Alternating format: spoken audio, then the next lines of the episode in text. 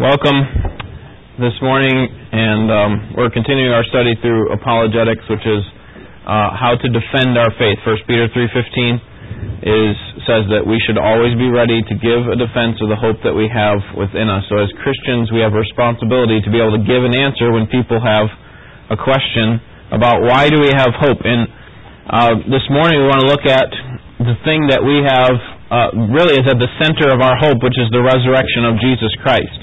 How do we know that a dead man walked out of the tomb?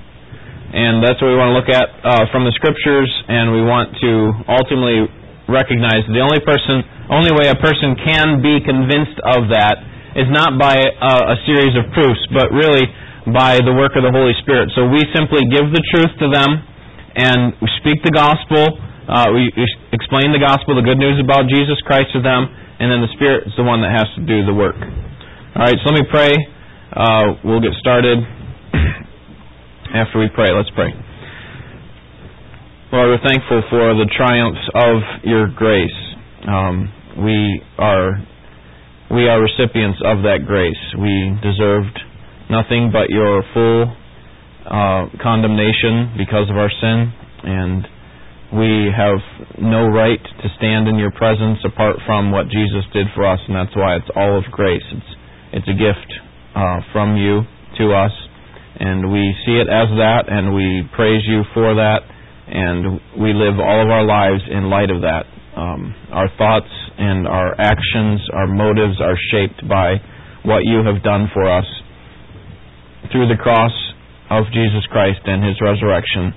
And Lord, we pray that you'd help us to understand clearly uh, what your word teaches about how we can defend the faith and how we can know for sure uh, that Jesus did rise from the dead. And I pray that you would just uh, continue to shape our minds through your word. In Jesus' name, amen. Turn to 1 Corinthians chapter 15 with me. 1 Corinthians chapter 15.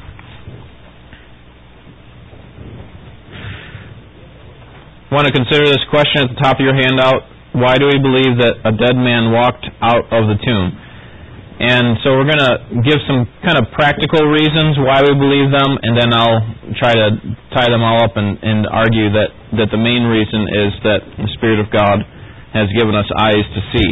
Um, in other words, these proofs are helpful for um, for supporting what we already believe they're not necessarily helpful in proving to an unbeliever that Jesus is alive. And again, the reason for that is because of Romans 8 7, which says that um, that the natural man is unable to to uh, seek after God, and he doesn't even want to do so. So, so an unbeliever uh, needs to have the light of the illumining work of the Spirit uh, turned on effectively. And there are basically eight arguments that we'd like to look at this morning. Number one, Jesus is a big deal. Jesus is a big deal. All of Christianity rests upon uh, the life, death, and resurrection of Christ. It's all about Christ. And that's why Christians make such a big deal about Jesus. That's why we are so exclusive when we talk about Jesus. Um, because we recognize that Jesus is God. He is the, the very Son of God, and He cannot be replaced or He cannot be surpassed. That's what the book of Hebrews is about. Because He cannot be surpassed, we must be faithful to the end. And that's why Christians are always talking about Jesus. They're talking about the forgiveness that comes through Jesus and that only comes through Jesus and that, that um, only His blood can cover our sins and only He can restore for us a relationship with God. Look at 1 Corinthians 15, 12 through 19, because here we see that if the resurrection is true, then it has serious implications for how we live. Chapter 15. Would someone read verses 12 through 19? Now, if Christ is preached that he has been raised from the dead, how does some among you say there is no resurrection of the dead? But if there is no resurrection of the dead, not even Christ has been raised. And if Christ has not been raised, you know, preaching is in vain, your faith is also in vain. Moreover, we are even found to be false witnesses of God because we testified against God that he raised Christ, he did not raise, if in fact the dead are not raised. Through 19. Uh-huh. Please, yeah. For if the dead are not raised, not even Christ has been raised. And if Christ has not been raised, your faith is worthless, you are still in your sins then those also that have fallen asleep in Christ perish. If we have hope in Christ in this life only, we are of all men most to be pitied. Okay, so let me draw your attention to uh, verse 13. If there's no resurrection of the dead, not even Christ has been raised. And then verse 14, if Christ has not been raised, our preaching and our faith is in vain. And then verse 17, if Christ has not been raised, your faith is worthless. Again, another idea, the same idea as vain, really. It's of no value. And you're still in your sins. And then verse 19, if we have hoped in Christ, and here's the, the key phrase, in this life only, then we of all men are most to be pitied. If if our only hope is in, in in this life, what Christ can do for us in this life, then we are to be pitied. That's why the prosperity gospel is such an offense to genuine Christianity. Because the hope is all in this life. It's about what you can do now to better yourself, your health, your your your pocketbook, your relationships. It, it talks very little of what will happen in the next life. And that's why Paul says, if we have hoped in this life only, if your best life is now, then you're of all men most to be pitied. How shameful to live a life where Christ can just uh, kind of beautify your present life and not have anything to do with the next. See, our our life uh, is about that we live for the next life as Christians. That's why uh, we can be confident in resurrection of the dead that all of us will be raised from the dead. We can be confident. Why? Because Christ did raise from the dead. And so it has serious implications on how we live, how we think, how we talk about Jesus, how we talk about everything in life. It affects everything that we do if Christ has risen from the dead. And obviously the scriptures say that he does, and so we take that as fact. Theologically, uh, if this is true that Christ has been raised from the dead, it has also tremendous implications for non-believers, doesn't it? In John 14:6, Jesus said, "I am the way, the truth, and the life, and no one comes to the Father but through me." So, anyone else who says, "I can get to God however I want," uh, is either mistaken or or completely fooled.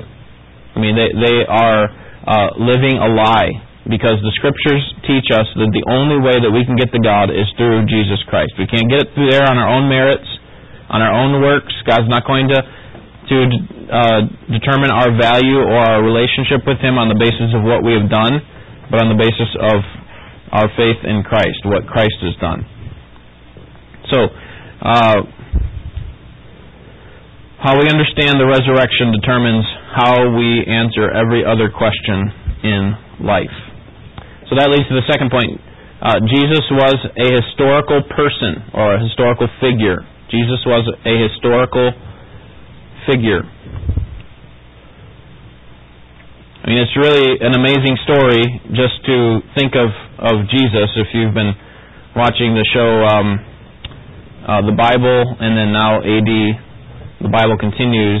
Um, you've seen that it makes for a good cinematic story of Jesus his life, how he's mistreated, and yet he was doing something behind the scenes. And uh, for the most part, I think the the TV show has been helpful. The series has been helpful and and mostly true to the scriptures. But obviously, we have to determine everything that we see on there or read in any other book on the basis of what the scripture says. And these last couple episodes, if you've been following along, are, are um, to me have been disappointing because the point has very little to do with the gospel and the establishment of the church, and it more seems to be about uh, turning the world upside down. You know, like we we are revolutionaries in that sense. That's not really what Christianity is about. That's part of it, but that's not the main thing. And um, certainly, they they bring out a lot of the tension that there is with the disciples, and um, how how difficult it would have been in the days following uh, Jesus' death and how much stress and and uh, pressure they would have had on them, and how people were seeking their lives and so on. Um, so um, that was just a, an aside there, but I I, I um, we do need to recognize that, you know, there are countless millions who believe that Jesus lived. In fact, last last week we said that that almost everyone agrees that Jesus was a historical person. Uh, the question is, are his claims true about himself? Is he really the Messiah, the Son of God? That's the real question. And uh, so, you, almost any other religion that you go to, you ask them about who Jesus is, and they'll tell you, yeah, Jesus was a historical person, Jesus was a prophet, Jesus was a good man. Uh, but but the key to Christianity and what the Bible teaches is that Jesus is God, and we, we have to accept that as fact. He's more than histor- a, historical figure, and that's why we uh, we need to look at the, the the next one here. Number three, Jesus is the point of the history of Israel. Okay, so he's more than just a historical person that hey we can learn a few things from. He he is the point of the history of Israel. God started making his argument about who Jesus was at the beginning of time. He, he taught uh, he taught Adam and Eve that they needed a redeemer. There's going to be one of your seed, Eve, who comes and crushes the head of the serpent. He's going to come. That's Genesis 3:15. And then throughout Israel's history, same sort of idea uh, that Israel was looking always toward a Messiah that God had promised for them and and God uh, followed through on that promise when Jesus came. He took elaborate lengths uh, for the Jews to create these great um, types that were set up in the temple and the sacrifices and uh, and so on that all pointed to Jesus. So that when Jesus came, he became the f- fulfillment of all of these of all of these um, symbols that they had seen in the Old Testament.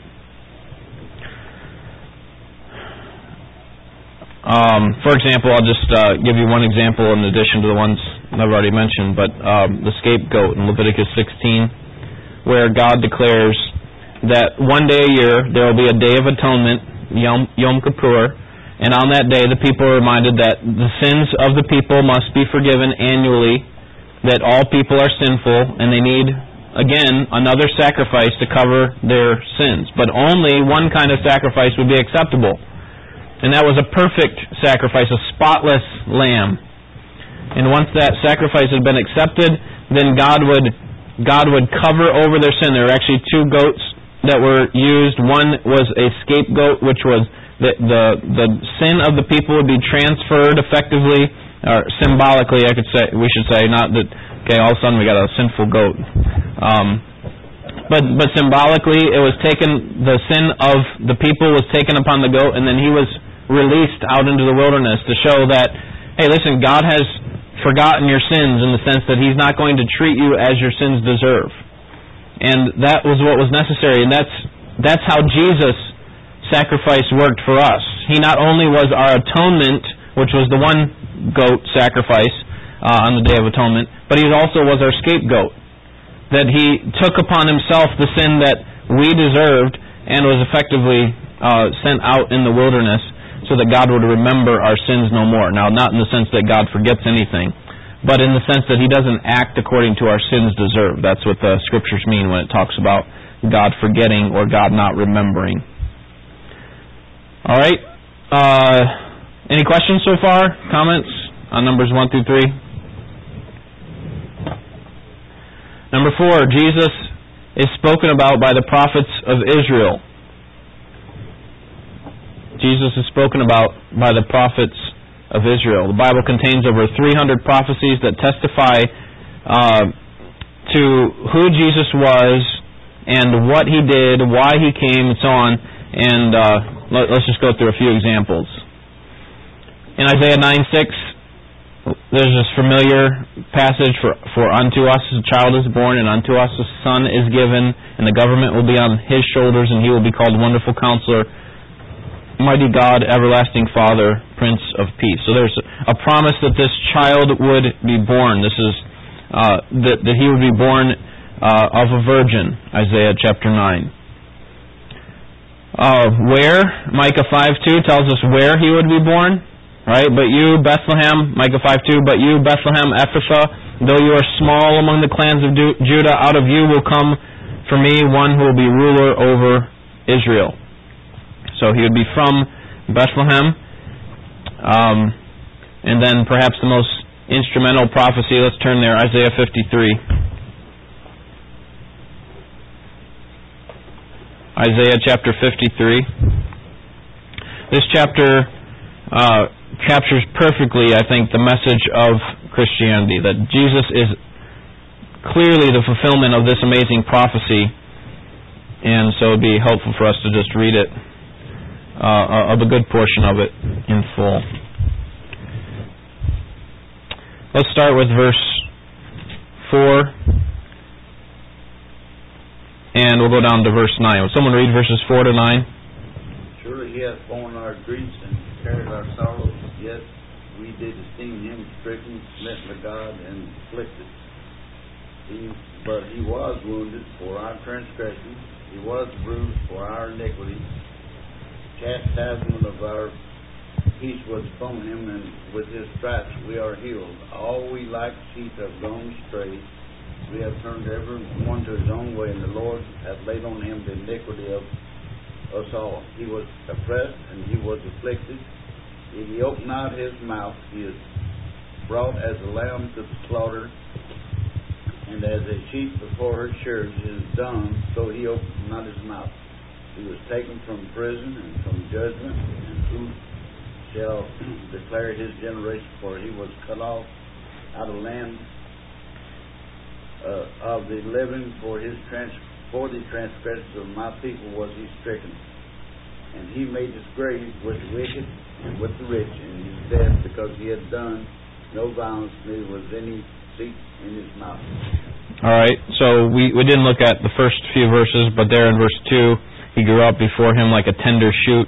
Um, speaking of his um, his uh, descendancy from the people of Israel, um, that he had no stately form or majesty. There was nothing beautiful in appearance to him, nothing that would attract people naturally to him. Um, but instead, verse 3, he was despised and forsaken of men. This is clearly a prophecy about the Messiah who would come and suffer. And when the disciples and others thought this cannot be true, that Jesus, you would die, that it doesn't make sense, then he had to go back to the Old Testament and show them that the Messiah had to suffer. I think that's actually from Luke 24, following his resurrection. He had to show them from the Old Testament that, yes, indeed, I do need to suffer in order to, um, to be put in a position of glory, suffering first and then glory. Number five. Jesus' claim to be divine are confirmed by his life, teaching, and miracles. Jesus' claim to be divine are, are um, confirmed by his life, teaching, and miracles. His life was was uh, remarkable, and his claims were incredible. Um, you know, what would God look like if He were among us? Like the old song, you know, what if God were one of us? What, what would he look like? Would he look beautiful in appearance? Would he come across as wise, smart, accommodating? Would he tell it to us straight? Would he show us how to know the Father? You know, we don't have to speculate about what it would be like if God came and lived among us because we know, because the Scriptures have told us what he was like.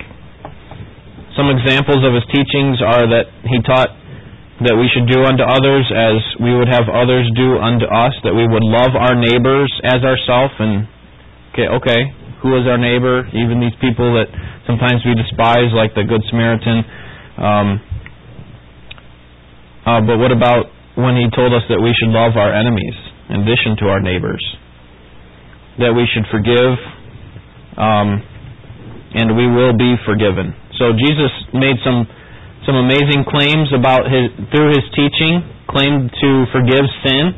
When do you remember when the the chief priests were sitting there and the the man was being brought in who was crippled, he was being lowered from the ceiling and and Jesus says to him, "Man, your sins are forgiven." And th- the Pharisees are thinking in their minds, "Wait a second, how can he forgive sins? Only God can forgive sins, right?" And so he's making an amazing claim there. And he said, and then the text says, because he knew what they were thinking, he said, which one is harder for me to do? To claim to forgive sins or to say, get up and walk to this man who has been lame from birth. And he said, and he answers his own question. He says, because you think it's harder for me to say, get up and walk, then I say to you, get up and walk, and the man actually gets up and walk. So the point was, listen, you, no one can verify if I forgave the man's sin or not, right? If I just go up to somebody and say, hey, I forgive your sins. Well, how do you know if, if, if I did or not? You can't verify that. I mean, obviously you have the scriptures, so you could say, yeah, you can't do that. Only God can do that. Um, and so they were right in saying that only God can forgive sins, but they were wrong in thinking that Jesus couldn't forgive sins because Jesus is God. He was claiming deity. So he's making some ma- amazing claims of authority, but he also uh, he also confirmed his deity, his divinity, the fact that he is God through his miracles. Remember, the Old Testament prophesied that the that the Messiah would come and he would be able to heal the sick. He would be able to to um, give sight to the blind. He would make the lame walk. He would cast out demons. And Jesus comes along and does all those things. So what does that say about who he might be? Right? It, it tells us that he he is actually who he says he is, that he is the Messiah, the Son of God. Uh, he had healings with regard to diseases and um, and demon possession and so on, but also he he was able to have power over nature, right? Feeding the five thousand, coming up with bread and fish from effectively nowhere, um, calming the storm, walking on water. So and in addition to that, bringing dead people back to life, like Jairus' daughter and the widow's son and Lazarus, of course. So we have all these miracles. And then uh, his claims. Um, for all of his gentleness and meekness, he made some outrageous comments, as I mentioned earlier, the one to forgive sins in Mark 2 and Luke 5. But he also claimed to be uh, uh, above the Mosaic law. He says, um, you know, the time to fast is not now. They would say, hey, why aren't your disciples fasting? He said, the time to fast is not now. You have your laws and your rituals, but I do what my Father tells me to do. So he's claiming a higher authority than even the Mosaic law. He claimed that no one could come to him except through him, except through Jesus. John 14:6. I mentioned that earlier. He claimed that he would rise from the dead. He had told his disciples on multiple occasions, I will suffer I will be mistreated, I will die, but I will rise from the dead on, on the third day. He also claimed to be God. Remember in John chapter 8, where they have this argument about who he is and how he would know Abraham, and he says, Listen, I, before Abraham was born, and then he used the Old Testament covenant name for God, which is Yahweh. He says, I am.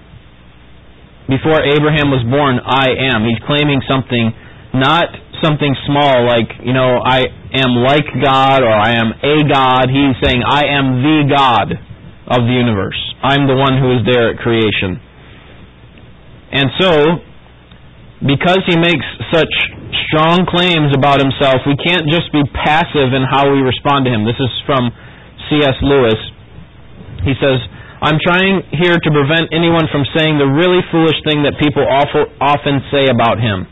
I'm ready to accept Jesus as a great moral teacher, but I don't accept his claim to be God. Okay, so I'm not sure if you come into contact with people like that, or or um, if you you've had conversations where I'm I'm ready to accept him as a great moral teacher. Remember, I said almost every other religion will accept him as a great moral teacher, but they won't accept the second claim that he is God. And, and C.S. Lewis is saying, I'm trying to get us away from that because you can't take one and leave the other. I accept him as a great moral teacher, but I don't believe that he's God. He's saying, uh, Lewis goes on to say, that's one thing that we must not say. A man who is merely a man and said what Jesus said would not be a great moral teacher. He would be either a lunatic on a level with the man that says he's a poached egg. Never come across that kind of person, but um, either a lunatic or else he would be the devil of hell if Jesus made the kinds of claims that he made, and he's just a moral teacher and not God, then he's either a lunatic or the devil. And so you must make the choice. Either this man was and is the Son of God, or he's a madman or something worse.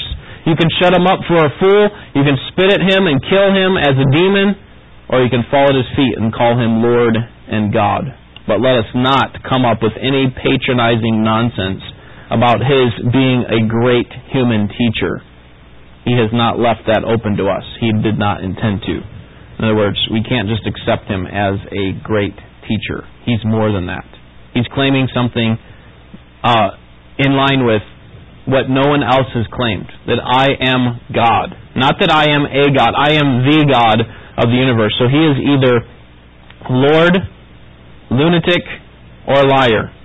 Those are your choices. This is where that idea comes from, if you've heard that, that phrase before. That comes from C.S. Lewis. Um,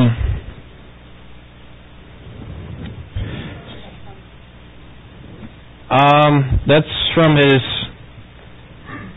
trile- trilemma conclusion. I'm not sure. I'm uh, I'm guessing it's a uh, kind of a kind of a side writing, not necessarily from a book. Probably like an article or something that he'd written, but I could track that down if you want. So no one can do what Jesus did and claim what he claimed unless he were God. So let's think about some various explanations for the resurrection here. Um, let's see, have we moved to number six yet?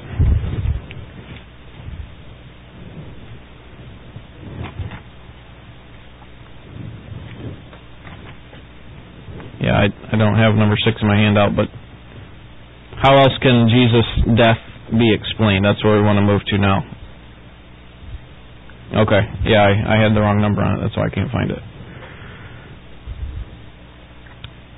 Christians believe that what God accomplished in three short days is the final argument that Jesus was God. Okay, it's one thing for Jesus to make the claims that he did, to do the miracles that he did, and to make promises that he would, that he would return, and so on, and then to die.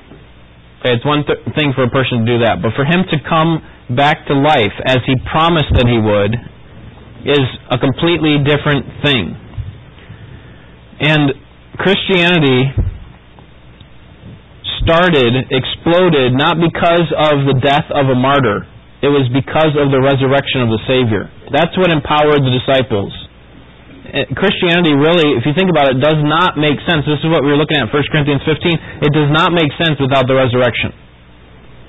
If, if Christ has not been raised, our preaching is in vain, our faith is useless, our faith is in vain, we are still in our sins. We are of all men most to be pitied if the resurrection did not happen. So it doesn't make sense without the resurrection.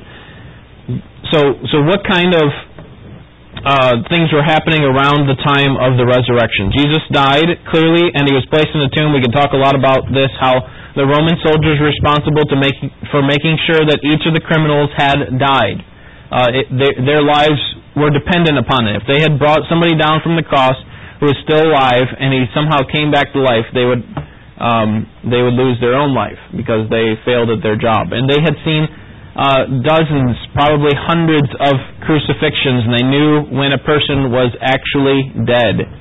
Uh, that's why one of the things they would do is they would go around and break the legs of the people who were on the cross so they couldn't push themselves up and get enough bre- another breath like they needed to.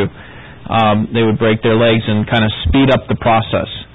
For Jesus, he had already been dead, and so they just pierced him with a sword, and that was in keeping with the prophecy from the Old Testament that none, not a bone of his would be broken. So they knew that he was dead, and they placed him in a tomb.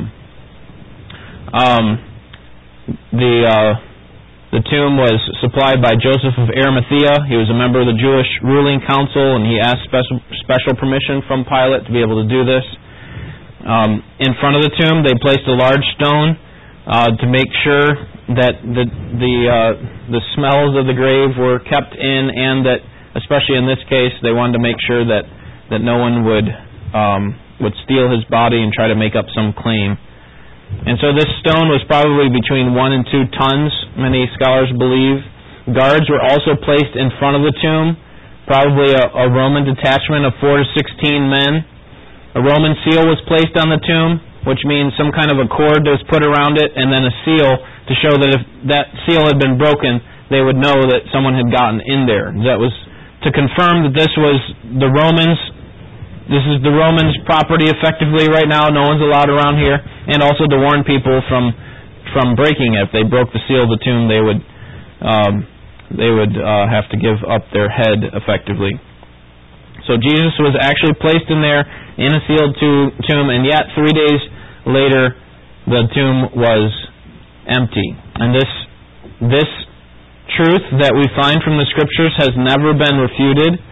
Uh, the disciples were preaching in the vicinity at this time. People could easily have walked in the tomb, and I, uh, it, you can imagine that count uh, that, a, that a number of people probably did. And so the tomb was empty, and no one refuted it. There's, I mean, even when you have the chief priests who didn't want Jesus to be resurrected, he didn't. They didn't want his his um, his uh, intrigue and so on to continue, and so they they make up a story, don't they? So here are some uh, potential explanations for what happened there. First, Jesus swooned. Uh, John Stott best refutes this scenarios. He, he says, "Are we to believe that after the rigors and pains of trial, mockery, flogging, and crucifixion, that Jesus or any man could survive 36 hours?" In a stone sepulchre with neither warmth nor food nor medical care.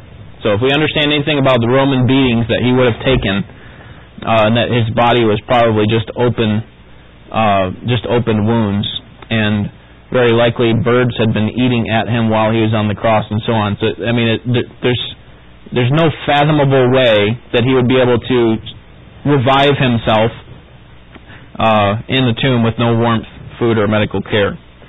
Um, should we believe that he could really sufficiently perform a superhuman feat of shifting the boulder which secured the mouth of the tomb, and this without disturbing the Roman guard that was outside? Should we believe that that, that, that then weak and sickly and hungry man could appear to the disciples in such a way as to give them the impression that he had vanquished death, that he could go on to claim that he had died and risen? And, and so the point of the questioning John Stott's making is no, we, we, there's, there's no fathomable way to think that, that he somehow didn't die, that he was only kind of in some uh, some kind of a um, what do you call it, unconscious state for a period of time, and then he, he somehow revived inside, and then he recovered completely. It, it's just not not possible that it would be uh, that way. He actually was dead. It could be a hallucination. People argue um, that these sightings of Jesus were false, that people didn't want to believe that Jesus died, and so they had these visions in their mind of actually seeing him. Um, both Luke and John emphasize the disciples' own disbelief to help us in this way. That you remember when Jesus came to Thomas, he said, Thomas, do you not believe, even though I told you? You know, do you have to actually see me? And here, here's my hands, here's my side Go ahead, touch them if you'd like to. And Thomas, Thomas, uh, uh, Jesus said in Luke 24, um, it, it is myself. Touch me and see. A ghost does not have flesh and bones, as you see that I have. So this is not just a hallucination, of, uh, or this is not a hallucination of any kind. Um, it's not plausible. Um, thirdly, the body was stolen by the Romans or the Jewish authorities. Um, this this could not have happened. Uh, in Matthew 28, we read about an idea of how the, the tomb was empty.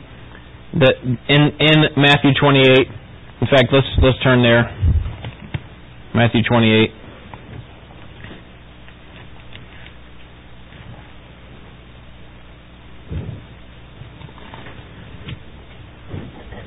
See what happens when the um, the authorities find out that Jesus had risen from the dead. Someone read verses 11 to 15 for us.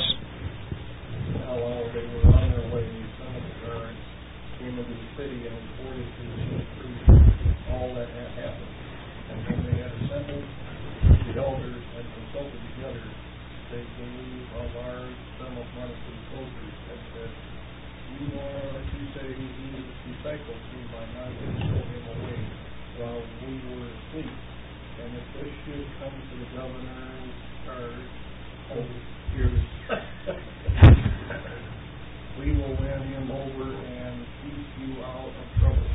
And they took him and did, instructed. And this story was widely spread among the Jews and.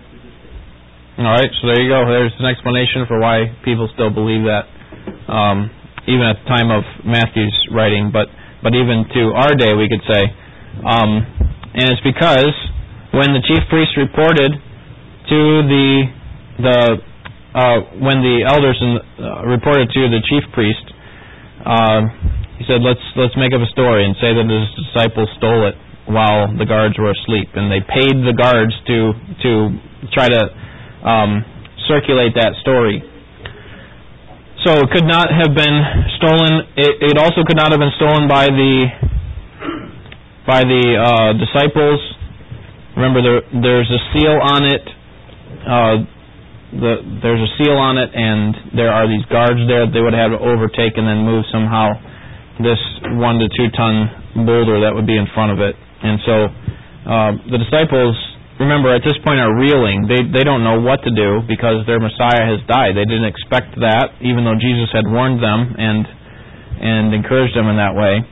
And so the final explanation, obviously, which is the one that the scriptures offer, is that Jesus actually was resurrected, that he was literally dead, and he stayed dead for those three days, uh, or, or at least on the third day he came back to life by the power of God showing that that Jesus Jesus' sacrifice for sin was enough. That that God accepted that. This is God's way of saying, "Yes, I accept your sacrifice." And now He's risen from the dead. And um, the changes that came after the resurrection also confirm what we know about that. So let's look at those quickly as we conclude here. Number seven the changed lives of the disciples and the changed world. Okay, I, I mentioned that that TV show kind of highlights the upside down world that was really being affected, the revolution. And we don't want to minimize that and say it's not important, but again, I think at the center of that, the reason I had a problem with it is because the center of it needs to be the gospel and the establishment of the church, which, uh, at least in these last couple episodes, hasn't um, hasn't been clear. So there are changed lives. The disciples go from being distraught to now being willing to die for him. And these disciples actually would give their lives for Jesus. In fact, 11 of the 12 apostles would all die as martyrs, according to the scriptures and history. Uh, 11 of the 12. I think John was the only one that died a natural death. And so why would they give their lives for something that they knew was a lie? People people may give their lives as a sacrifice for something that they think to be true or they think they know to be true. Right? We have all sorts of religions that are are, are willing to do that, to, to lay down their lives for something that they believe to be true. But when they if they were to know that that was a lie, do you think they'd still do that? You know, you think of some of these kamikaze pilots or or um, you know some of these Muslim uh, terrorists would give their lives if they knew that what they had been told their whole lives was was a lie. No, if you told them right before they were about to go out and they actually believed and understood that to be true, they would not give their lives for that. But these disciples knew what was going on and knew it to be true, and they were willing to give their lives, and so their lives were changed. Additionally, the church grew immeasurably and is still growing. Um, Christianity began following the the uh, really established during the time of Christ, but really started to explode. The church certainly uh, was established following the death of Christ and his resurrection. So Jesus Christ didn't die as a first martyr in a great cause that inflamed the masses. Um, you know, his followers at that time, remember, are comparatively few, and the masses when Jesus was being put up on trial wanted him killed. So it wasn't like this was a, a huge problem for the people as much as um, it was for the disciples. His small little group of people, probably a hundred or less um, people that were following him at the time of his death. And the reason for this growth is is probably uh, one of the best ways to explain it is from the mouth of the Pharisee Gamaliel when the the church was starting to spread, the the news of the gospel, the good news of Jesus Christ was spreading, and they were trying to decide what to do with these men. And he said in Acts chapter five, "Let them go, for if their purpose or activity is of human origin." It will fail. If it's their own little idea, their their little push towards revolution, then it's going to fail. Just leave them alone. But if what they're doing is from God, you will not be able to stop these men. You will only find yourselves fighting God. A very wise thing to say by the Pharisees, the, the Pharisee there, Gamaliel, as he's giving these men some advice on how to handle these disciples who are spreading the news of Christ. Additionally, other historical changes like um, our day of worship. You know, historically the Jews worshipped on what day? the Sabbath day, which was what day? Saturday. Saturday. Okay, and now we worship on Sunday, and we do that for a purpose. It wasn't just kind of, oh, you know, this is the way we've always done it, this tradition. Uh, to actually go from one day of the week to another day of the week is significant. And the reason we do it on this day of the week is because it's the day on which Jesus raised was raised from the dead. Uh, and so um, we worship on that day. We are constantly reminded of his resurrection in that way. Uh, secondly, the introduction of the communion. Uh, if Jesus had not been raised, do you think his followers would have instituted something that would have brought back terrible and terrifying memories of Jesus? Right?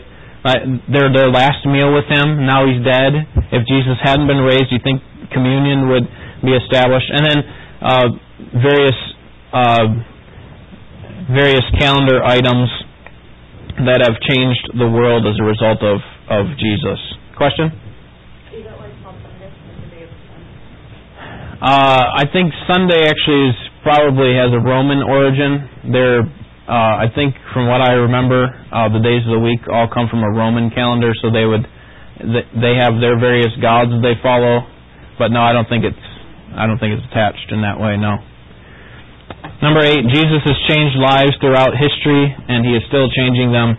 So we could say, you know, I know that he lives because he lives within my heart, right? We we sing a song like that, and um, you know, you, you have all of these examples throughout history following the establishment of the church when people were transformed from uh, from ordinary or or pagan, heathen ways of life to to following Christ, being changed.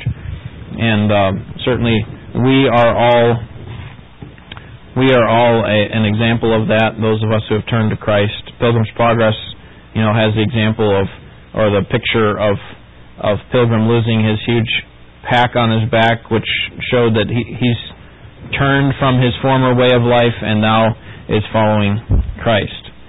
And so here's here's how what that means for our defense of the faith. Okay, we just kind of work through some of these things. Uh, some of these are many of the questions that you'll get. Okay, was Jesus re- really a historical person? Did he do what he said he did? Um, the, what we want to do is continue to put God on the table, put Jesus at the center of what we're talking about, and then pray for opportunities.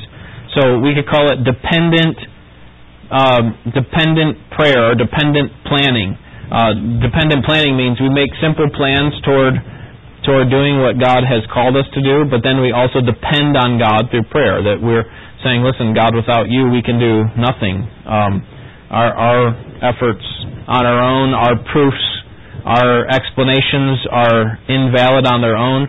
They need your Spirit to confirm them on the basis of your word. So keep pointing people back to the Scriptures and." Um, and that's ultimately what's going to convince them, not our our um, polished explanations.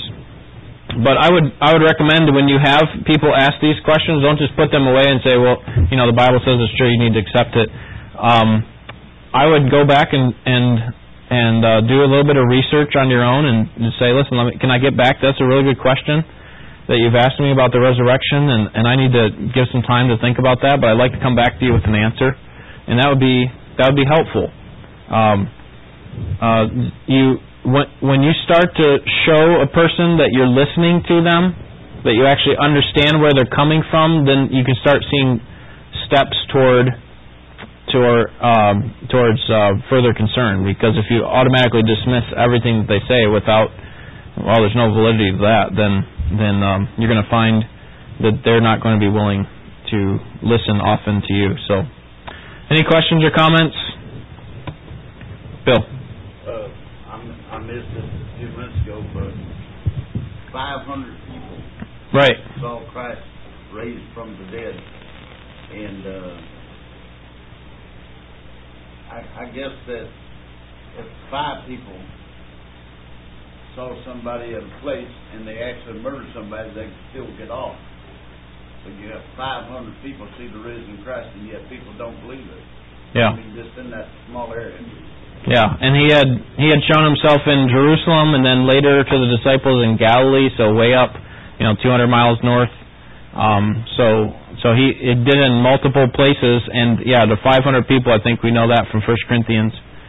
Uh, so yeah, I failed to mention that, but that's good good observation. All right, let's pray, and we'll be dismissed. Lord, thank you for um, Jesus Christ and His resurrection and what that means for our lives. Thank you that we can celebrate His life even today and His death for us uh, and what it means for us. And we pray that you would give us a proper reflection and uh, focus as we do so in Jesus' name. Amen.